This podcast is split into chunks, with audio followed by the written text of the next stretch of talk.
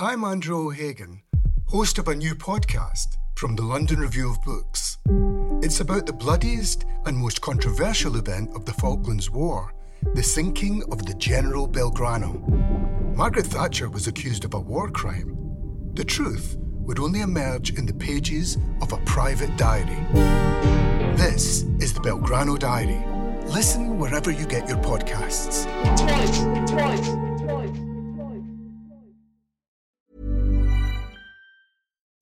when you make decisions for your company, you look for the no brainers. If you have a lot of mailing to do, stamps.com is the ultimate no brainer. Use the Stamps.com mobile app to mail everything you need to keep your business running with up to 89% off USPS and UPS. Make the same no brainer decision as over 1 million other businesses with Stamps.com. Use code PROGRAM for a special offer. That's Stamps.com code PROGRAM. Welcome to the London Review Bookshop podcast. To find out about our upcoming events, visit londonreviewbookshop.co.uk forward slash events. So, Jean and I have been talking, we've got loads to talk about, um, and it's really great to see so many of you here, right in the the centre of the the ring of cemeteries around London. So obviously we share a fascination with, with this terrain and both being poets as well. So there's loads that we, we're going to get into. Uh, but we thought maybe you'd start with a reading from the book. Hmm. Yeah, it's, it's wonderful to be here. Thank you for coming. I'm just going to start by reading a very short extract just to get us into some, some conversation. Um, so, this is from the very beginning of the book, um, from the preface, which I've called Old Haunts. I arrived at a gate, and behind it, a dilapidated churchyard. It was a raw November afternoon, and the path was slippery with black leaves. I picked my way over the broken ground to a marble tomb and read its loquacious inscription Stranger, whoe'er thou art that visiteth these silent mansions of the dead, here pause. Contemplate with veneration the ashes of a man who was ever generous, kind, and good. The favourite of nature and fortune now moulders into dust. Happy thou, if thus early taught the frailty of all earthly bliss thou seekest. On the grass, a discarded Golden Virginia packet offered its own terse coda, smoking kills. I stood shivering near the railings which separate the churchyard from the park, hearing the shouts of children on the adventure playground. At that moment, more acutely aware than usual of the past bubbling up through the cracks in the present, I had the idea of going back. I am past the middle of my life, I heard myself say. The mansions of the dead kept their silence. It was one of those moments where you see your life as something actual and finite, a long walk perhaps, and you the walker with more than half the distance covered. A parent has recently died your children are living as you once did, as if there were no tomorrow. And then there's you, somewhere in between, wondering how you got here and trying to reconcile all the irreconcilable bits of your own history to make a narrative out of those scattered episodes, wanting to look back and see where you've been. I would go in search of my old haunts, I thought. And when I arrived in a city and walked out of the railway station, into its altered and indifferent streets, where would I begin? The graveyard, of course, the realm of meaning, the other world, sanctuary of the slow worm, the fox, and the yew, the place where the stories are kept. Thank you, Jean. So you, you talk there about the significance of cemeteries to you and the part they've played in your life. Have they always been important? Have these always been uh, fixtures on the landscape for you? Mm, they have, and it, it is particularly great to be talking to another graveyard obsessive because I find that you know the world is divided, and presumably only one half of that world is here this evening. Um, between those who say, "Oh, you must, you must visit my favourite graveyard," and those who just sort of look at me and say, mm, bit morbid though, isn't it? you know, um, yeah, they've always been important to me, and it started way back in childhood when really the, the, the churchyard was another playground to us. I do, I'm afraid, remember jumping out from behind gravestones to frighten younger children. But mostly it wasn't anything to do with that. These were not, in my mind, spooky places at all. They were just places to play and places to be unsupervised, I guess. And, and so I suppose that ever since childhood, I've, I've felt, in some sense, comfortable in, in these places. And they've felt like places I, I had a right to, to be in and to explore and to, to kind of lay claim to. And, and in adulthood, they're important for all sorts of reasons. I mean, they're, they're green spaces, mm-hmm. especially when you're living in a, in a, in a city, they can be really important for that reason. They're actually, even though they're places of the dead, they're full of life. A lot of them are like nature reserves, mm-hmm. really. And they are also, as I, as I kind of suggested in that reading, a kind of archive. You know, a graveyard is, is often a place where it's a repository of, of information that isn't really available anywhere else. And and I've I've often become slightly obsessed with something I've read on a on a gravestone, however kind of fragmentary it might be. Sometimes just a name, or or something that hints at story, and and I've kind of carried that with me over the years and and wanted to go back and, and find out more. I think the other thing that I want to say right at the beginning is that I think I think one of the reasons that I've been so interested in graveyards is that they're not in fact personal for me. Mm.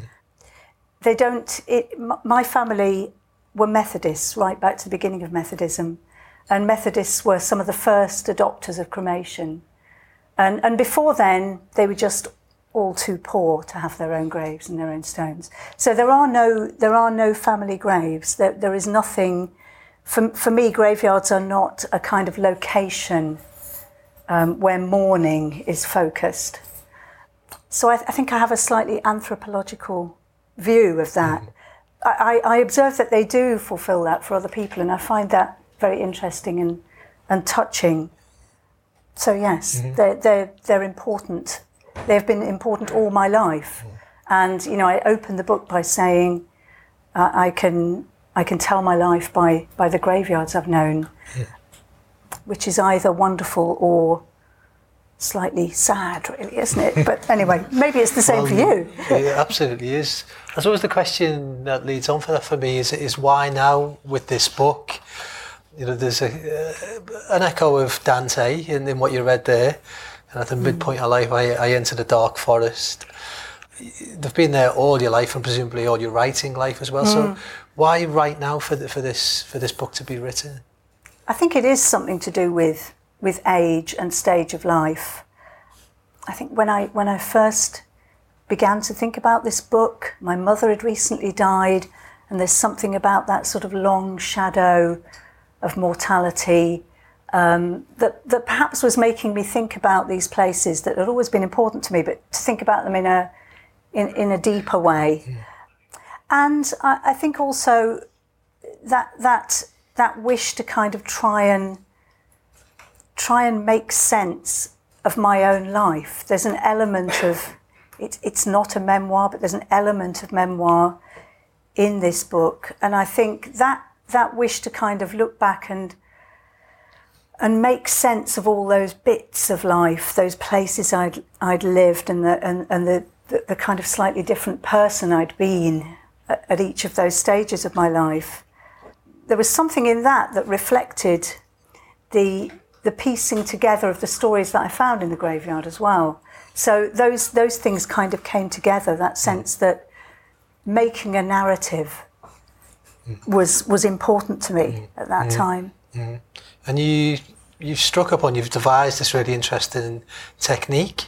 Uh, I think where it's kind of like a Russian doll technique. I think where you go back to the locations that have meant something to you, mm. but then these stories open up. These historic stories, social history stories, stories that you maybe never expected to, mm. to find when you when you set off on that journey. And you also talk about the cemeteries as the places where the stories are kept. Who are the people who've allowed you to tell those stories along the way? Mm, that's that's a really good question. Yeah, so so I I started to go back through my own life to these to the places I've lived in, which are are very ordinary places, just ordinary towns in England, and and to go back to the graveyards that I used to spend time in when I lived in those towns and villages, because there always was one. There was always one. Uh, and to go back and to and to look. Some, sometimes, as I say, there would there would be something that I've carried with me over the decades. Mm. So, for instance, when I was a child, I was I was really obsessed with with a story about a drowning, which was recorded on a on a gravestone in, in the local churchyard. Uh, a seven year old boy who drowned attempting to save the life of his friend. And this was hugely significant to me as a child. But I didn't, I didn't sort of know any more about it really than that. So sometimes it's been about going back to, to, find, to find out more about that. And in fact, you know, that story, as you might expect, turns out to be not quite all it seems. And, and you know, I have to do what almost amounts to detective work to kind of track down the other child, the one who the one who survived, and and and and found that you know that that what's recorded on the stone isn't necessarily as reliable as it looks. So there's something of that. There's that sense that that the first place you would kind of look for story in a graveyard is is this these chiseled words in stone. And because stone is so hard and enduring, and that act of chiseling is such a kind of decisive one, it's tempting to think that everything you read there is true. But of course, someone decides what to, what to put there. Someone, someone sits down and composes the message to be chiseled into the stone. And so the, the more I looked, the more I found that that every story that I began to want to tell had this kind of unstable, shifting ground in it. No, none of them are simple and straightforward. Mm. Uh, in other cases, there, there is no there is no stone at all. You know, because like my family, the vast majority of people were never, you know, their, their place of burial was never marked with a stone. And so then I'm, I'm kind of, I'm picking up on local mythology, local stories, rumour. Um, or sometimes there's something, you know, in the written record of one kind or another. In one case, just a, a leaflet in the church that says something, that, that tells a little story about something that happened there. And again, you know, this, once you start looking into it, it's not quite, it's not as simple as it seems. And and you're right that along the way I also, you know, living people were also important to this project and, and and sometimes I really needed them to kind of guide me through these these uh, these rather ambiguous and, and debatable territories that I was getting into. So there would be someone locally who was even more obsessed with this story than, than I was and had been thinking about it for for years and years and was able to kind of open it up for me. And in this rich tapestry uh, of forms and, and, techniques that you've, that you've brought together quite wonderfully in this book, I'm really interested in, in these sections where you're taking quite a forensic approach to often really small things. Mm. Is this your training as a poet? You know, you you write about um, the yew tree and the, the, the blue butterfly, mm. um, Anglo-Saxon coins. And there's something really solid about that language as well, something maybe quite stone-like about that.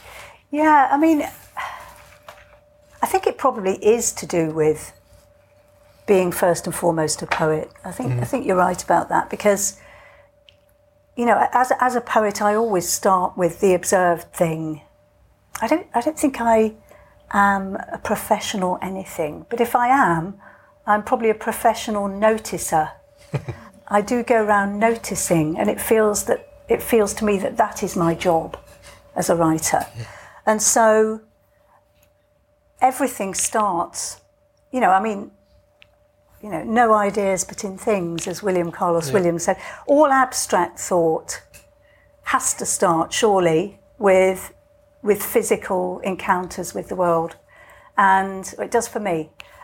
And so I'm always going to start with things that I've seen, heard, noticed, found, picked up, and touched. There are three hoards of coins in this book, and I didn't go out looking for one.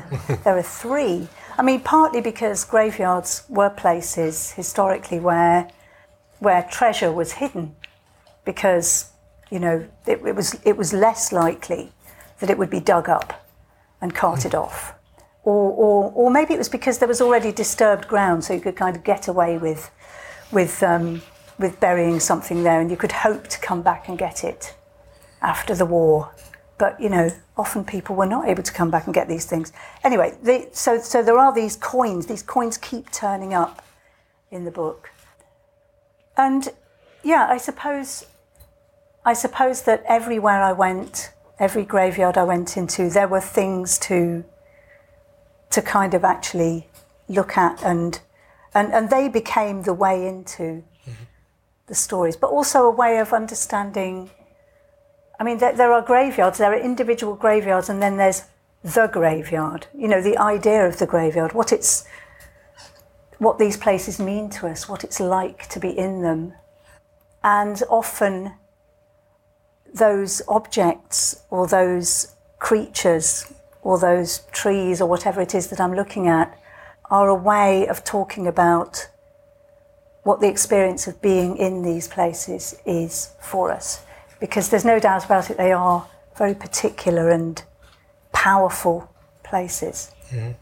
And you write quite quite lyrical, um, not quite prose poems, but kind of heading in that direction, which um, separate out the other chapters in the book. Mm. Um, can we maybe hear one of those? Yeah, sure. Give people a sense of it. They, they were not really um, intended to be prose poems, but they're they're kind of lifted from the copious notebooks that I've got, which I just kept as I walked around these places.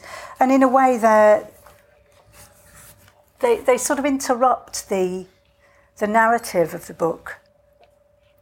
And, and they, they sort of bring us back, I suppose, to that idea of looking, noticing, um, straightforward observation.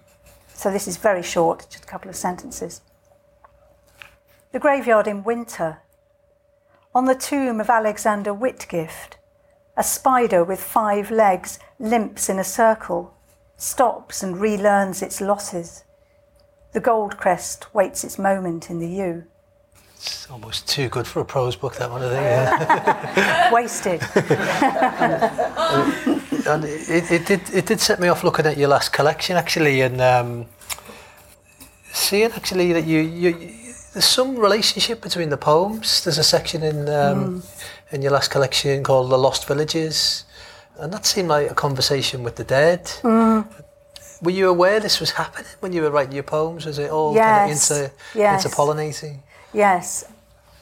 I mean, this book took a lot longer to write than I than I imagined it was going to, and so the two things were were being written at the same time, and they were kind of leaking into each other mm. in all sorts of ways that, that turned out to be really productive. But yes, that, that, that kind of sense of being in dialogue with the dead became, became something that couldn't just be contained in this book, and it mm. started to saturate those poems as well. I was thinking there about literal lost villages, you know, places that are no longer, that have been kind of, for one reason or another, have disappeared off the map or have been kind of swallowed up by other places, and about about trying to kind of retrieve them in some way, and and think about what what gets lost when a place gets lost, mm. and and I guess that's also important here, and and I think in both cases, and again this is something to do with the with the poetry and the training as a poet. I think it, it's the it's the overlooked or the forgotten or the neglected kind of place that, that I'm interested in always. I mean, that's true of Strands as well. I, you know, it's no accident that that bit of coast that I wrote about and, and came to know so well, you know, that I was able to write about it because it hadn't really been written about much before. There wasn't this, you know, it hadn't been written over and over and over by other writers. For me, for me, that creative space of, of the place that, that people haven't really thought much about or written much about mm. is, is really important. And, um, and those lost villages, you know, I, I named some of them in that sequence, but I imagine that not many readers would have heard of them. Mm. And similarly, the places I'm I'm writing about in this book are, you know, not not really famous places. And I, I know that you're you've written a lot about the kind of magnificent seven, the big, mm. really kind of enormous and famous graveyards of mm-hmm. London.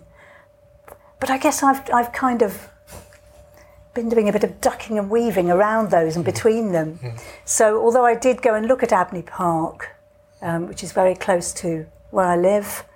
You know, I, I kind of came out of there then and went into the into St Mary's Stoke Newington, up, just up the road, which is a much more kind of shadowy and and um, little known kind of churchyard and scruffier, and and a lot of the stones have completely lost their. You know, you can't read the inscriptions anymore, or they're just covered with ivy.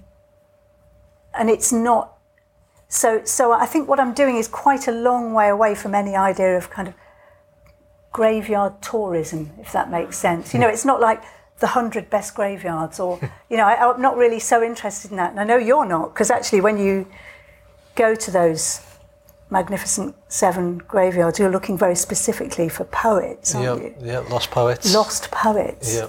And and retrieving them. Yeah, which brings us quite nicely into you're talking about the lost places there, uh, but um, takes us into the lost people actually mm. in your book. And there's one in particular um, which really stood out for me, which was the story of Elizabeth Pickett. Mm. Probably because I gravitate to the grotesque, um, and it has elements of that about it. But maybe you could tell us, um, or maybe read a bit actually. Yeah, I'll read. I'll read a bit around then. Elizabeth Pickett. So this is in St Mary's Stoke Newington which no doubt some people will know. Someone has been picking daffodils in Clissold Park, bringing them into St Mary's churchyard next door and placing them on the flat tombs, weighing down the stems with chunks of brick. They lie bruised and gaudy against the wet surfaces, like splashes of spring sunlight with all its brash hesitancy.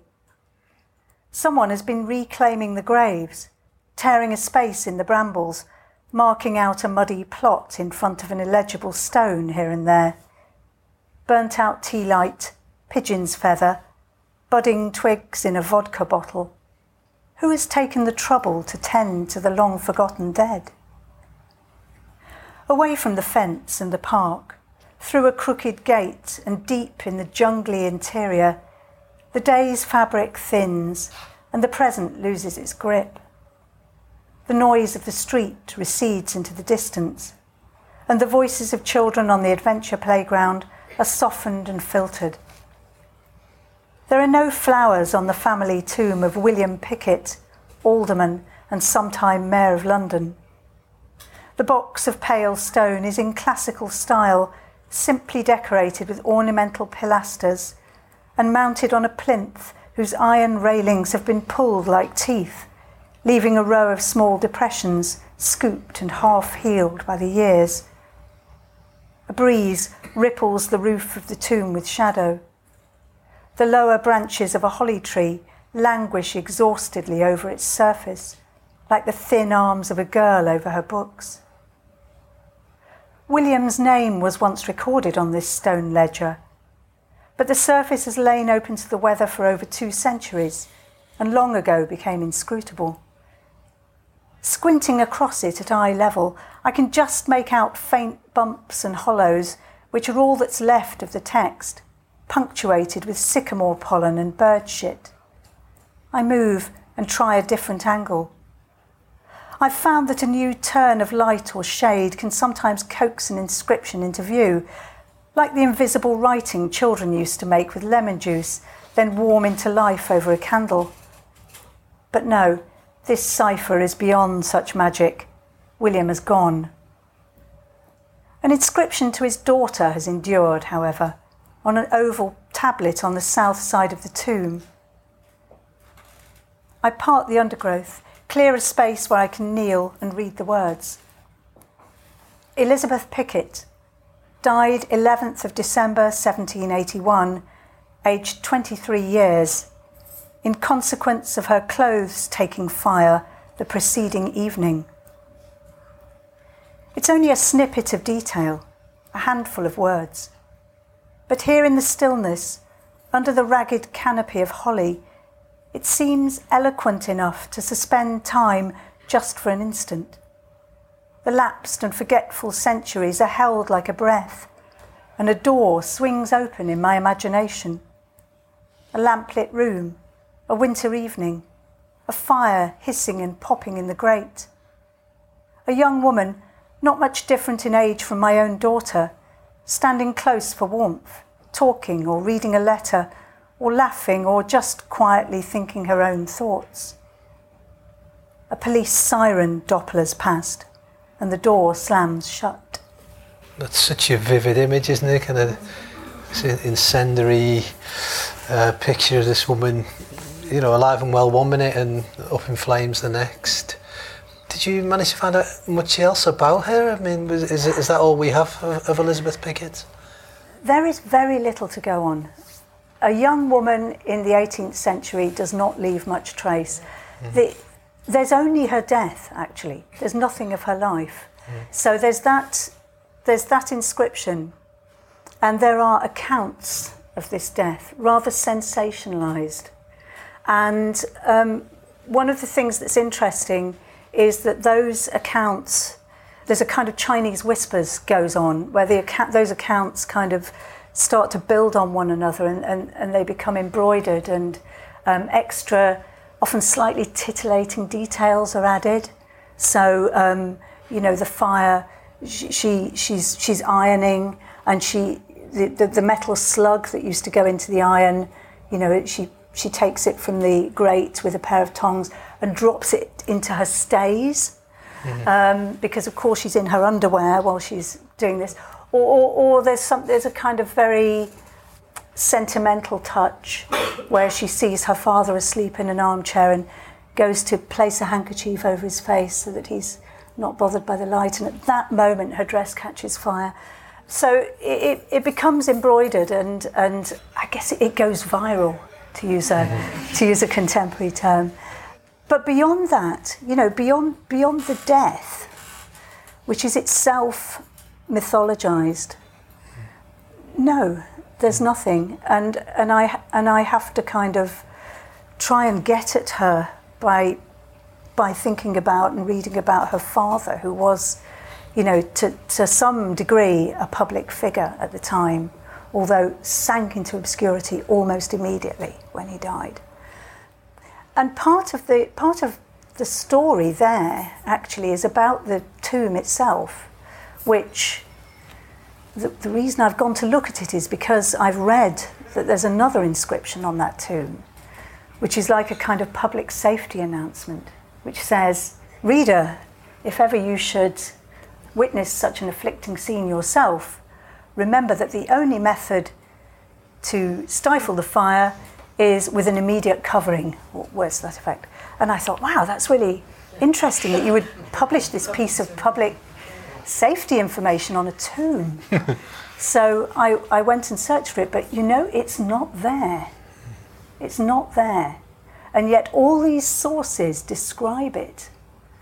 And so I guess, you know, although this is a book of stories, it's also a book about stories, about how we make stories, how we remember things collectively, hmm. how we mythologize them, and, and how reliable or otherwise those collective memories are. Mm-hmm. And also, there's a there's a myth at the heart of that, isn't there? That death is a great leveler. where, whereas it isn't because uh, the history we can easily access tends to be prosperous male figures. And Yes. that seems like you, you, like you said before, you, you're finding these stories that need to be told, the stories that have been lost um, because privilege wasn't there. Yes, I mean, death is a great lever in the sense that we'll, we all die, but of course not in other respects. I mean, there, there, are, there are stories in the book about people who could not afford uh, to, to, to have a funeral, um, about poverty so extreme that even you know the body itself is not respected. You know that the bodies of of the very poor were taken for dissection after death because it was seen as a way of, of repaying the state for the for the uh, poor relief that it had it had given during life. And then at the other end of the spectrum, there's a story about a, a, a, a man of no fixed abode who ends up having the most incredible grand funeral in, in Norwich with thousands of mourners lining the streets and this very fancy monument. And, you know, the extraordinary kind of differences that, that accidents of, of life and death could bestow on people. But yes, of course, also what money could buy you in terms of your, your position in, I mean, that graveyard in, in Norwich is a really good example, the Rosary Cemetery, a, a wonderful place with some of the most outlandish and extraordinary monuments you can see anywhere. And, and some of them are very, very, you know, enormous amounts of money have been lavished mm-hmm. on these on these extraordinary structures. And yes, if you if you just went to a place like that and walked around and read the names, you would get a certain sense of what life had been like in that city. But I'm, of course, much more interested in finding out about the other the other people who are the mm-hmm. vast majority of people who are kind of on the margins of all that and are not mm-hmm. represented and are not part of that current of mm-hmm. history, if you like. And how about us and how we relate to, to these spaces? Is there a difference between how the com- living communities relate to cemeteries outside of London than there is uh, with how we relate to our? I think there's over 100 cemeteries in, in London. We are spoilt with the dead. Um, um, but do, do they occupy a different place in London, do you think, cemeteries? I don't know. I mean, I think we, they, they, some people, some of us value them very highly because of some of the things I've already mentioned, that they are, you know, they're, they're sort of welcome green spaces. Even if all you do is kind of cut through one on your way from here to there, mm. you know, it's such a, it's such a very different atmosphere immediately. You know, you go in through that gate and, you know, the, the kind of busyness and speed of the city is gone. You know, you're in this very different place.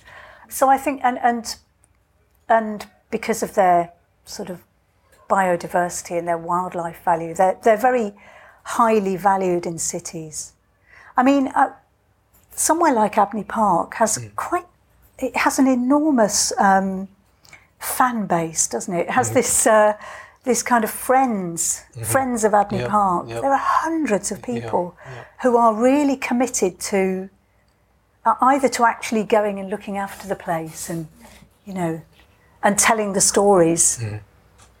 of the place and, and, and kind of, I mean, they, they've had a big lottery grant to four million pound, I believe. yeah. yeah. massive. So I think there's a there's a there's a valuing of these spaces in a city which is mm-hmm. perhaps a bit different. And I think I think also there used to be I mean I, I kind of touch on in, in this book the, the sense that when when there was this big mass migration of people from from the countryside to the city, you know, around the time of the Industrial Revolution, that one of the things that was that was said about incomers, migrants, was that they couldn't possibly belong because they had no dead in the ch- in the churchyard. A really deeply unpleasant attitude. Wh- Whether that ever meant anything to people um, in their villages, I don't know. But I, but it, it became a way of distinguishing between those who could be said to belong and those who couldn't. And I think there's a very, you know, there's there's something uncomfortably uh, relevant to, to to us now, really, in that in that you know attempt to kind of divide the those who belong from those who don't. Quite quickly, once you've got this move to to cities, that doesn't that doesn't hold true anymore. But there's this sense, I think, that that um, in in the Victorian era, uh, memorials, gravestones became more and more important and more and more elaborate. Partly because of this, for those who could afford it, of course, because you you wanted to be able to say, you know, this this person existed. It might be that my neighbours in the city didn't, I didn't know didn't know them, didn't know them in life, don't know they've died. I'm, I must publish it and make it visible. Hmm. So, so the city graveyard becomes something that has this very particular role in in um, asserting the importance of this individual. And I guess that's why we've got this incredible legacy of these huge, sprawling cemeteries full of tumble down tombs and wingless angels and all the rest of it that, that we actually can't really look after. Or at least can't look after it in the way that our Victorian ancestors wanted us to look after it. Mm-hmm. We have to look after it in a different way, I think. We have to mm-hmm. let it become the nature reserve. Mm-hmm. And we are going to open up for questions shortly. Just want to ask what this journey, because if the book is a journey, uh, it's a journey through the history of these spaces and these people's histories, but also your journey as well. And you, you mentioned at the start your, your family background and expectations or ideas you might have had about, you know, where you're going to end up and how you how you're going to do it. Um, uh, you, you know you know all the options now. Yeah, yeah. has, has, has writing this book, has it changed your mind about how you want to be buried and what you want to do, or is it, is it still work in progress? It, it has changed my mind utterly, which I didn't expect at all. I, I'd always grown up with this idea that, that, you know, well, Methodists are not very sentimental about the body. You know, John Wesley used to talk about the tenement of clay. That's the body. That's how significant it is. And I, I grew up with this and I have, to a large extent, I think, inherited it.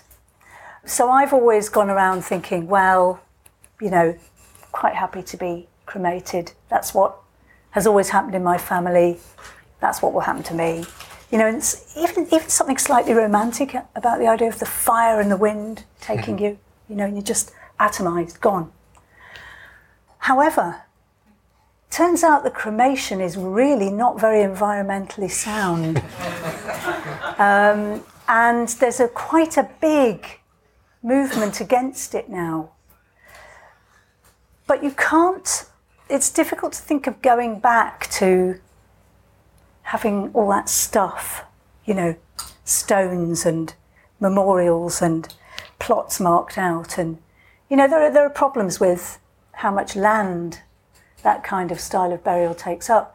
So I got, I got very interested in, in writing the book, in, in, you know, in, in what's become known as green burial and and you know it covers a, a whole kind of a huge range of different practices actually and some of it when you go and look at it doesn't look all that green. It doesn't look very different. It's just perhaps in a kind of woodland setting but but it's still got you've still got the plastic windmills and you've still got the you know all, all that stuff. Um, I, I don't want any of that stuff.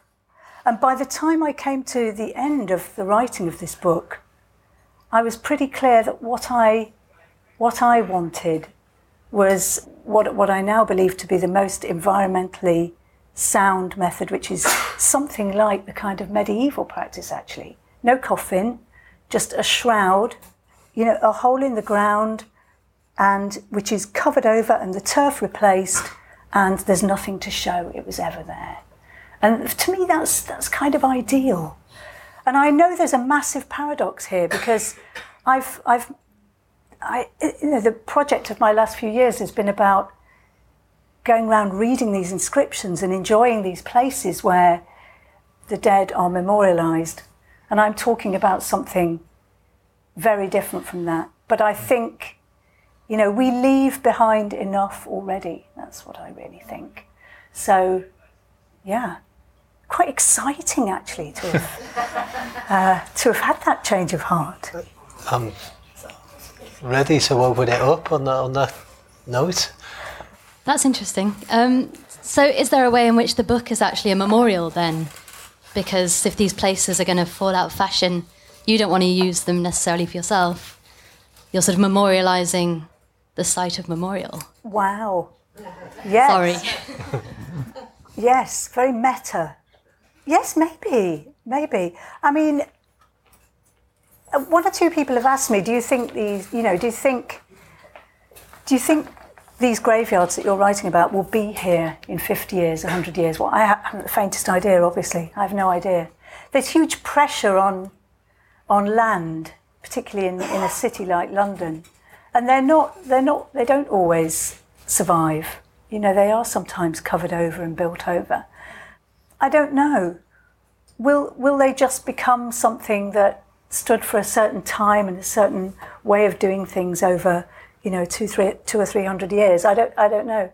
I, I, I think already, collectively, as a society, I think we've already moved away from the idea that every single individual must be, must have an individual plot and a stone to mark the place. The majority of people, I think, in this country are now cremated after death. And the ashes are not usually buried anymore, they're normally scattered. In fact, they're not normally scattered, they're normally kept in a cupboard with the intention to go somewhere and scatter them one day. It's turned into something that's actually eh, like a, a double funeral. And the, and the second can be very hard for people to face or arrange. So I think we've already shifted. And, and I find that very interesting.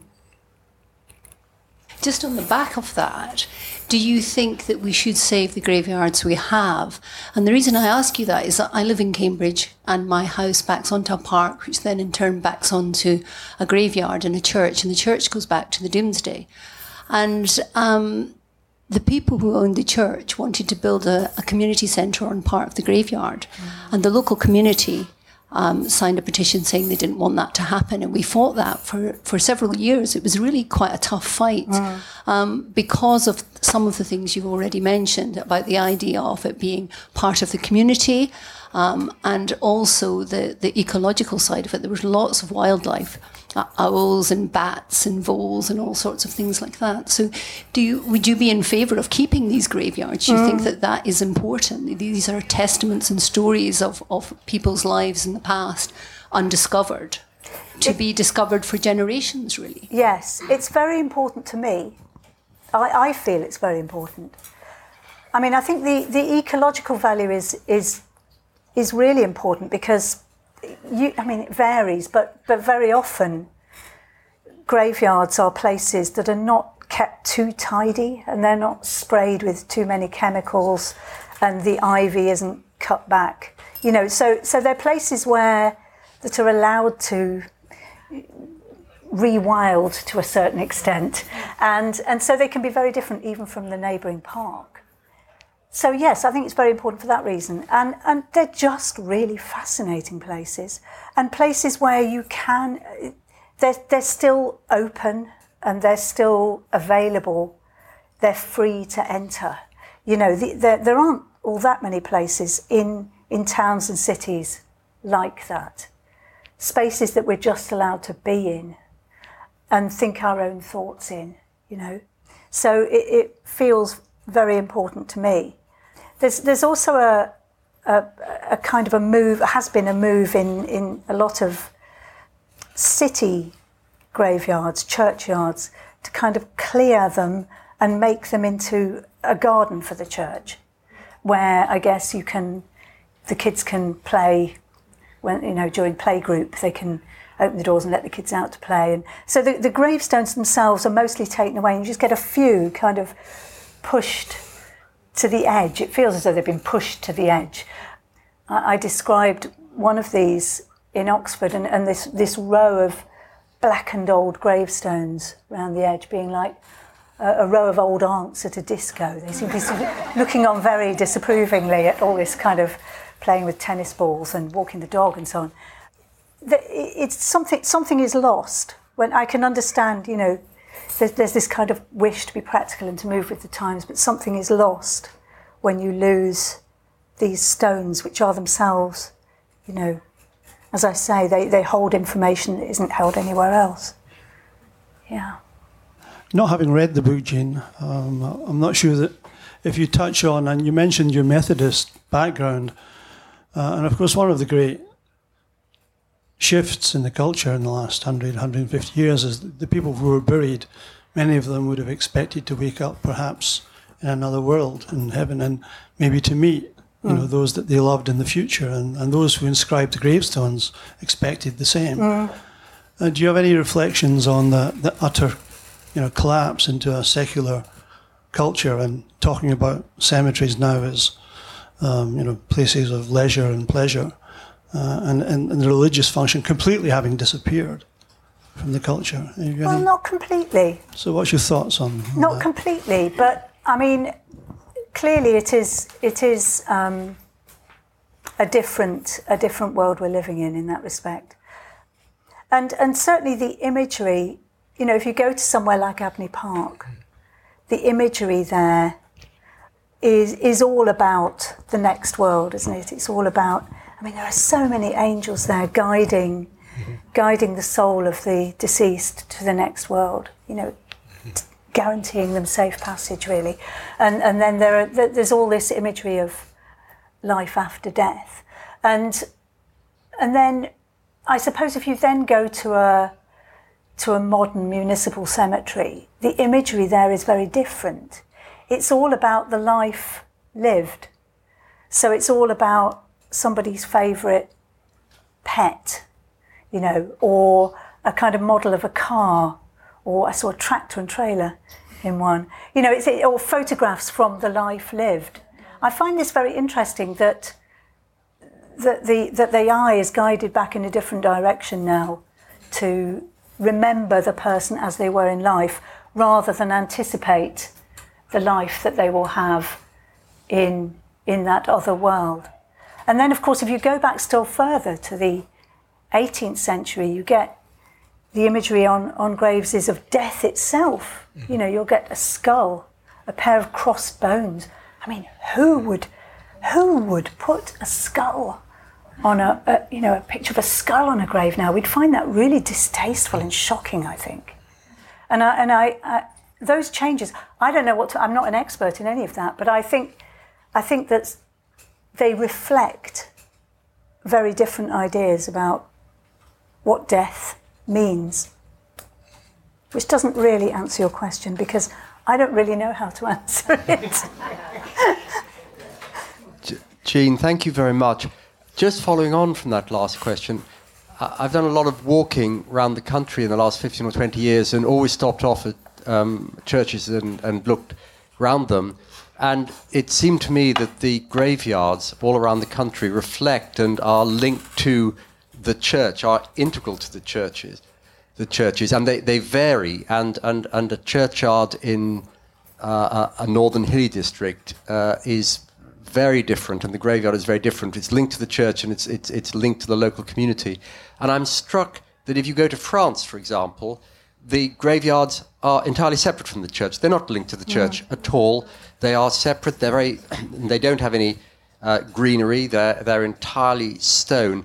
And I wonder if you could say just a little bit more about the, the, the link between the graveyard and the church Mm. uh, th- than you've said, because it seems to me that uh, in this country, uh, unusually and different from the continent, they are very closely linked. Mm.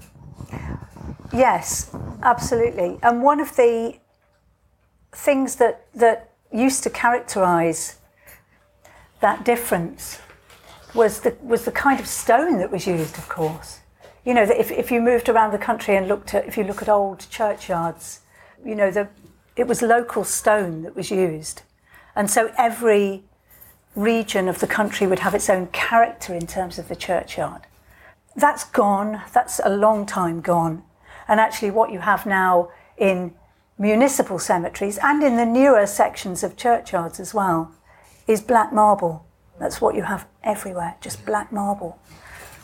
It's, it, it's ubiquitous. It's as if there is no other choice anymore.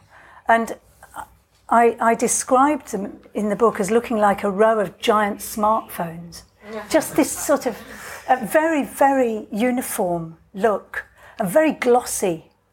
And of course, they're very cheap to produce, and the stone, you know, they're mass produced, and you can design them yourself on the internet now. You can design your own grave, gravestone, and it's really cheap. That's a different question from, from yours, though, which I think is about, is about the, the churchyard and the church. And I, th- I think you're right that just that idea that you would bury the dead around the church, in the church, if you, you know, for, for the really important and well to do, and, and close to the church for everybody else, is, is something very particular uh, and important in this country. And means that you can understand a lot about place when you walk around a churchyard. You can, you can, you, you can learn a lot about what made the place the way it was, which perhaps you can't in the, in the stone and gravel enclosure of the, of the French cemetery, which is out on the edge of the village and, and is not connected with the church in the same way. I mean, again, this is not my area of expertise, but I, I do agree it's a completely different atmosphere and significance. Uh, thanks very much. I was interested in your talk about bringing back sort of medieval methods of, of burial. Mm. And it sort of reminded me at the beginning of the 19th century when all these huge cemeteries were being planned, there was a huge fear of graveyards. They were seen as sort of sites of contagion and Mm. disease. And it, it's interesting that it's you know it's come round to be a sort of green thing to do rather than a sort of scary thing that will kill us all. And I just wondered if you had any comments on that. Yes, yes, that fear of miasma. That's that's what it was.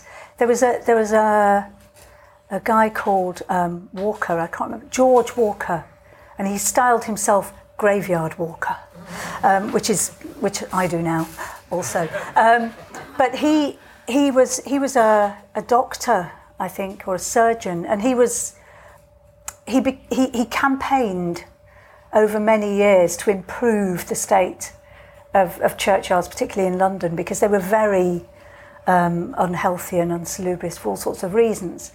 However, his big thing was that, that there was this miasma, there were these vapours in the churchyard, and that, that that's how disease spread through these vapours. So that to walk in a, in a churchyard was to risk catching some kind of plague um, that would kill you. And in fact, it's very interesting to read his, his book on the subject, which has an incredibly long title, where he sort of, it, it tips over at times into a kind of necrophobia. You know, he, he starts talking about the dead passing on pestilence to the living as their gift to the living and, and, and breathing out their poisonous vapours. And it, it becomes his big thing. And he's completely wrong about it, of course. That's not how these diseases spread. But, but underlying that was a, you know, was a really important campaign because, in fact, you know, the, the burial practices in these terribly overcrowded churchyards was very unhealthy for other reasons. I think, I think if you're in a graveyard on a foggy day, it's difficult not to have some kind of folk memory somewhere of this fear. And, and also, it made me think very much when I read his book about, about being a child, and we, we used to, when you went past a graveyard, you used to hold your breath. Did anyone else do this? You, the, the idea was that you, you would, you know, from the moment you kind of arrived at the graveyard, you'd, you'd walk past as quick as you could and breathe with, relief when you got to the other side. And, and I always thought this was just a kind of superstition. But I wonder now whether it's actually a, a, a kind of hangover from that fear of miasma. You know, whether that there's something somewhere in the folk memory about not breathing in these vapours. I, I was just thinking that in, in London, um, some of the grave, the long established graveyards are being encroached on now through high speed rail. And, and I, I mean, Thomas Hardy was the first person to be involved in that kind of thing. There's, there's a little chapel at the back of St Pancras, I think, where a lot of graves were excavated.